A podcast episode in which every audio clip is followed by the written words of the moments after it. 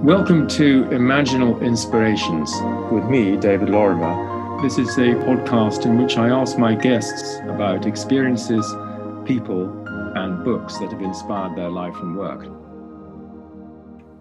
My guest today is Professor Marilyn Monk, who is one of the most original and interdisciplinary scientists I have the pleasure of knowing. Marilyn's approach combines the objective scientist with the subjective mystic and the aesthetic poet and artist. She is also an animal lover and paints beautiful pictures of horses. Marilyn is Emeritus Professor of Molecular Embryology at the Institute of Child Health at University College London and holds an honorary chair at the University of Melbourne. She is also a Vice President of the Scientific and Medical Network.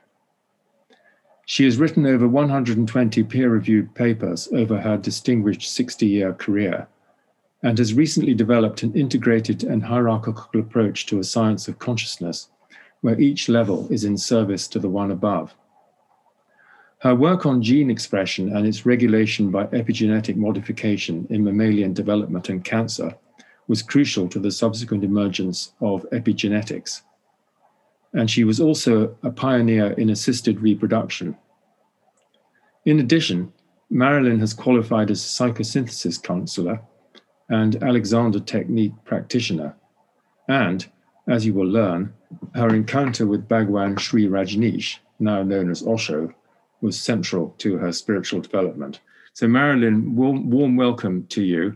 Um, tell us um, a little bit about a, a shaping moment um, which influenced your, your choice of work. Yeah, well, there's a number of those. I mean, I suppose the initial one that made me into a scientist was thinking I was better at science at school because I was a bit of a mathematical genius. I mean, I don't know where that came from, but possibly related to some autistic tendencies. And uh, I could get 100% in mathematics, and, and whereas I could only get something like 90% in history or English. So all those 100% in mathematics made me feel I was better at science. Well, I mean, that's not true. It's just the nature of uh, mathematics and geometry. You can get it right and it's QED at the bottom. But that's why I navigated to, to science in the first place. And then I thought I should do medicine. I should do something helpful because I had a friend at school who wanted to be a doctor because she wanted to do good in the world. And I thought, do I want to do good in the world? Well, maybe I should. So I decided to do medicine. But when I went for the interview with the student advisor, he wouldn't let me. That was 1955, I think. And he said I was too pretty, I'd be a waste of money, and I couldn't do medicine, and suggested I just did science. So that was very deciding moment. wasn't a choice of mine. In a way, these deciding moments are not always your choice, are they? And then a, a, huge shaping moment was meeting John Bonner talking about slime molds. And at that time, for various reasons, I was wanting to get away from bacteria and viruses and DNA and things and work with an organism that did something interesting. I, I, I left um, the DNA replication repair field, which I'd been in for 12 years, and went into slime molds to play because there was something to play with in a way.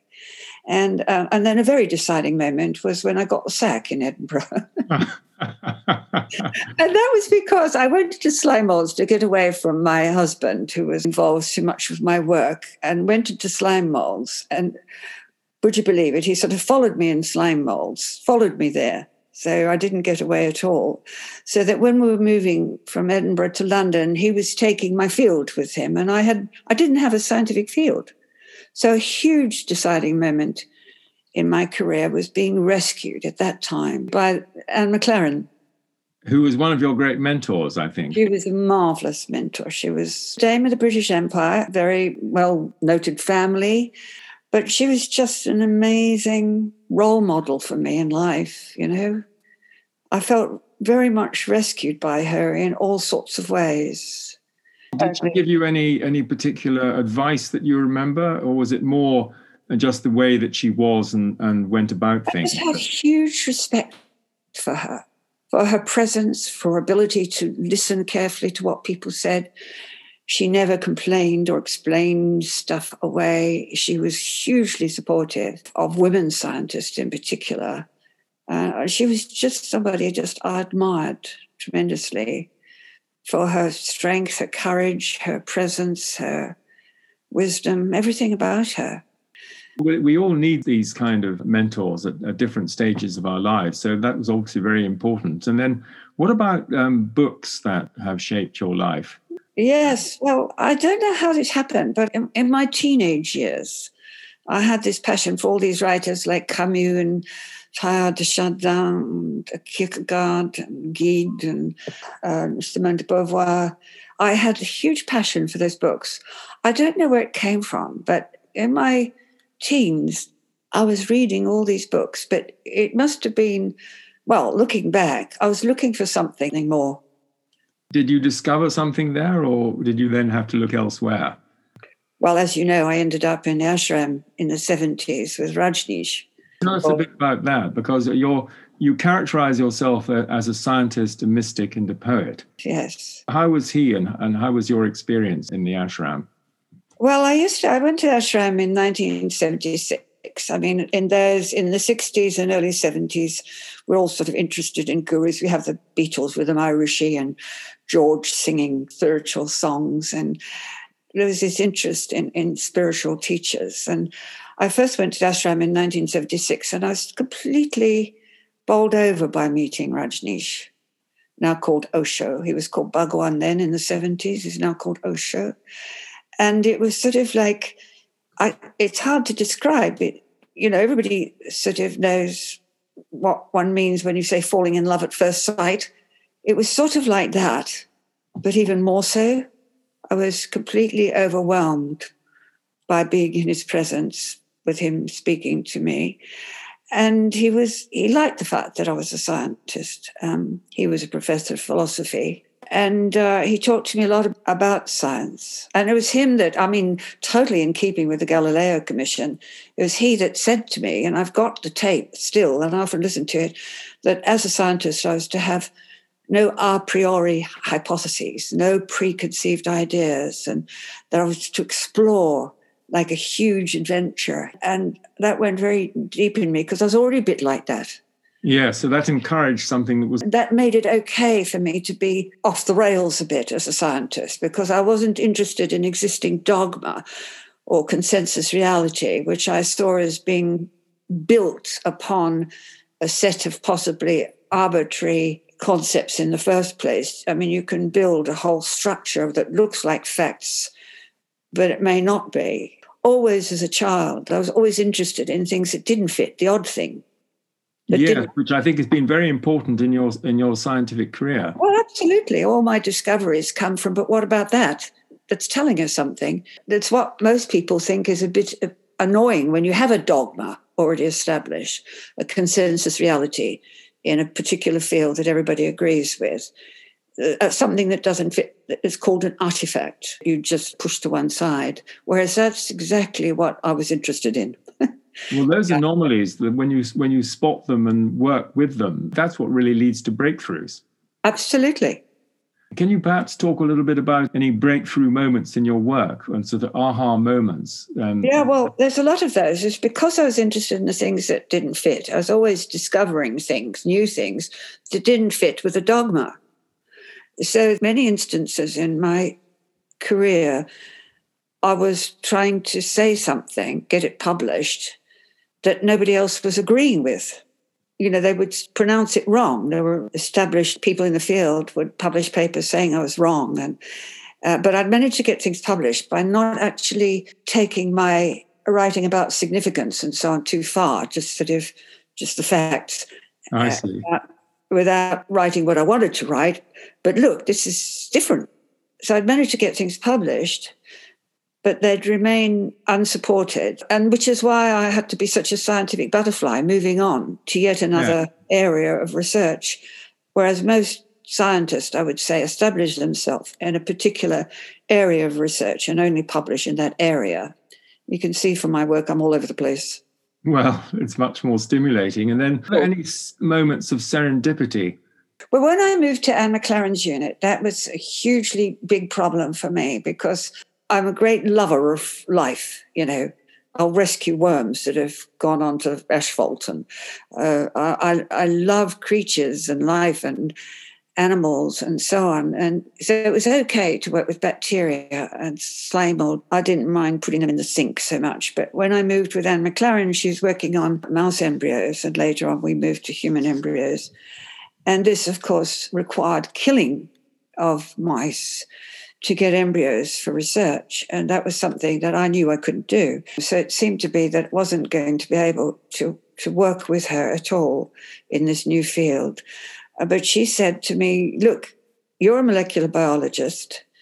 The reason we have to kill so many mice to get enough embryos to study is that molecular biology requires millions of cells to do research. And of course, if you're working with embryo, you've got one egg, two, then you've got two cells, four cells, eight cells.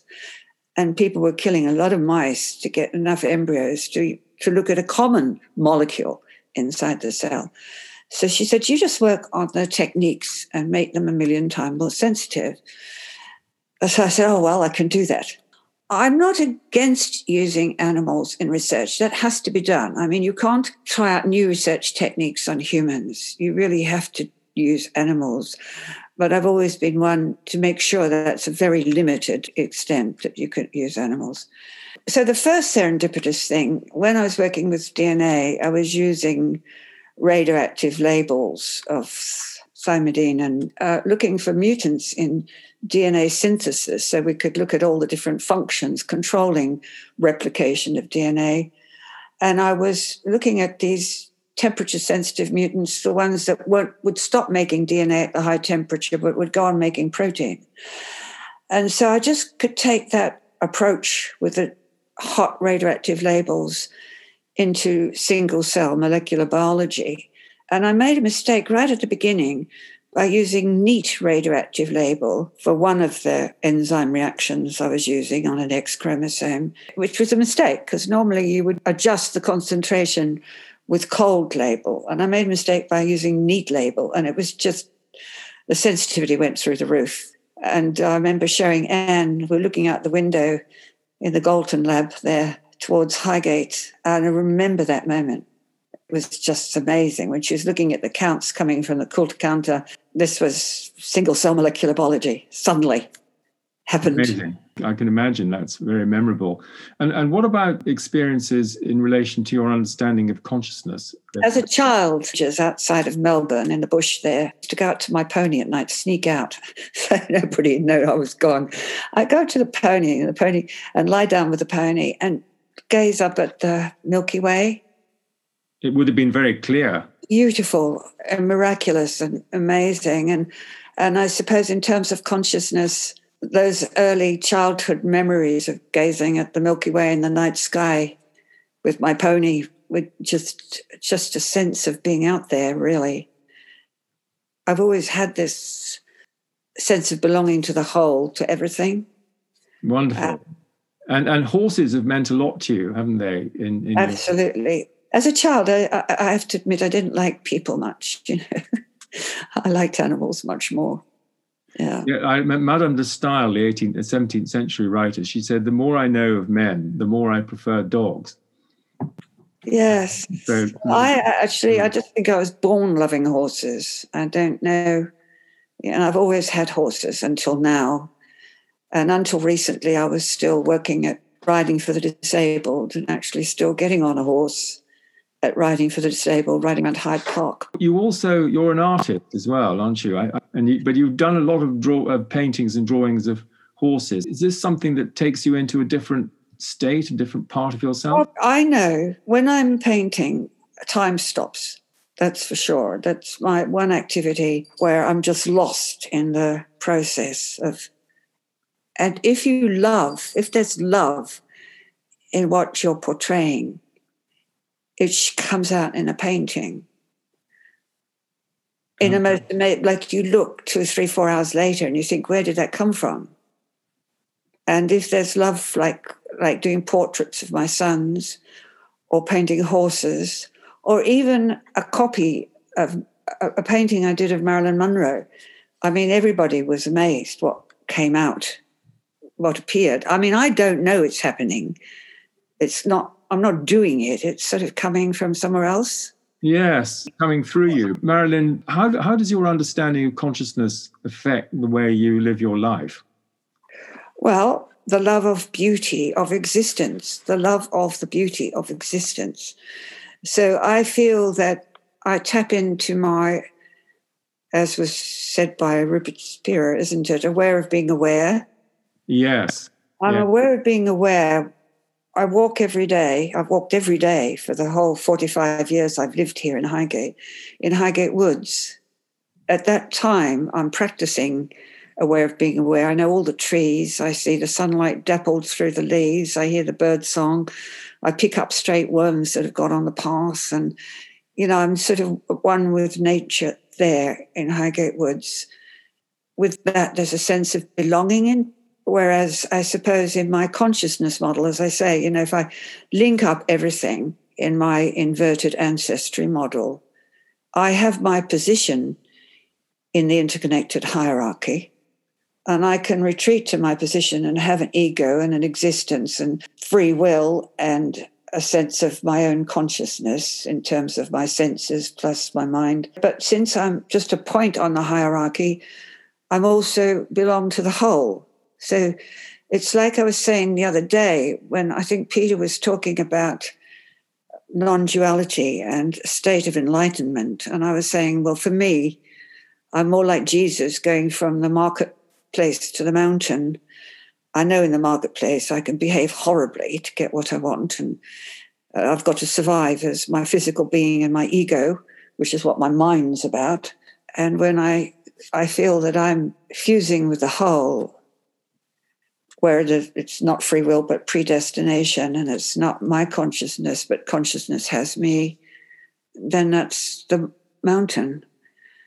But i think that others have a much more fixed idea of a non-duality or enlightenment being as a permanent state of being. You feel that sort of non-dual sense. I, I can resonate with that. Know when you're in nature absolutely.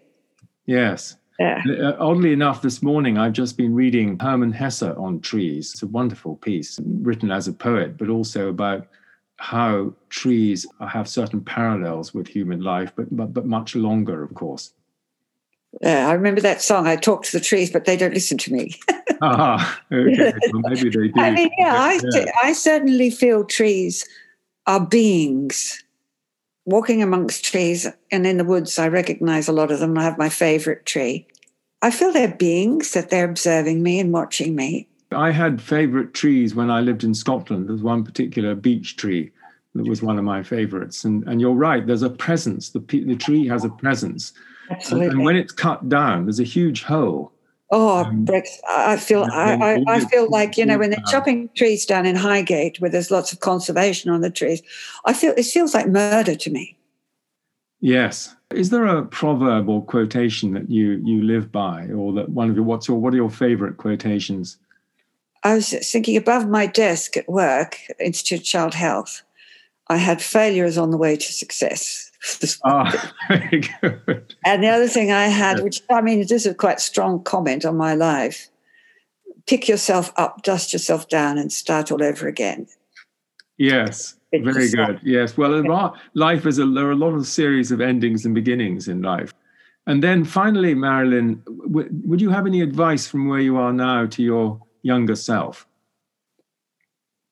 It'll be all right. It'll be all right existence gave birth to you, existence is looking after you. One of the interesting things to do is to actually make a list of what you think of your traumas in life, you know. Mm-hmm. And I must say, it's a bit of a trauma being born female, as far as I'm concerned, as a scientist. If you make a list of traumas in your life and you may not have solved them yourself, like taken an action to leave something or do something different or life saving, you will see that God works in mysterious ways, his wonders to perform. And mm. you'll see that the outcome from that challenge or trauma has been a good outcome, even if you didn't do it. It's sort of like existence has looked after you, not the way that you chose, but it's got you out of that situation. I mean, as far as I'm concerned, the fact that I'm here today at this age with all my sort of physical problems. I mean, I just feel existence is looking after me. And if you think of it since the time life began, four billion years ago, existence has looked after our ancestors and our forefathers. Throughout a period where extinction equals creation, I'm here. So that my ancestors have all been looked after by existence, and so have I been looked after, which I think is a sort of inherent basis of faith and trust. Good. Well, Marilyn, that's a wonderful message to share um, with our listeners. And, and thank you yeah. so much for sharing your wisdom and inspiration. Thank you for having me.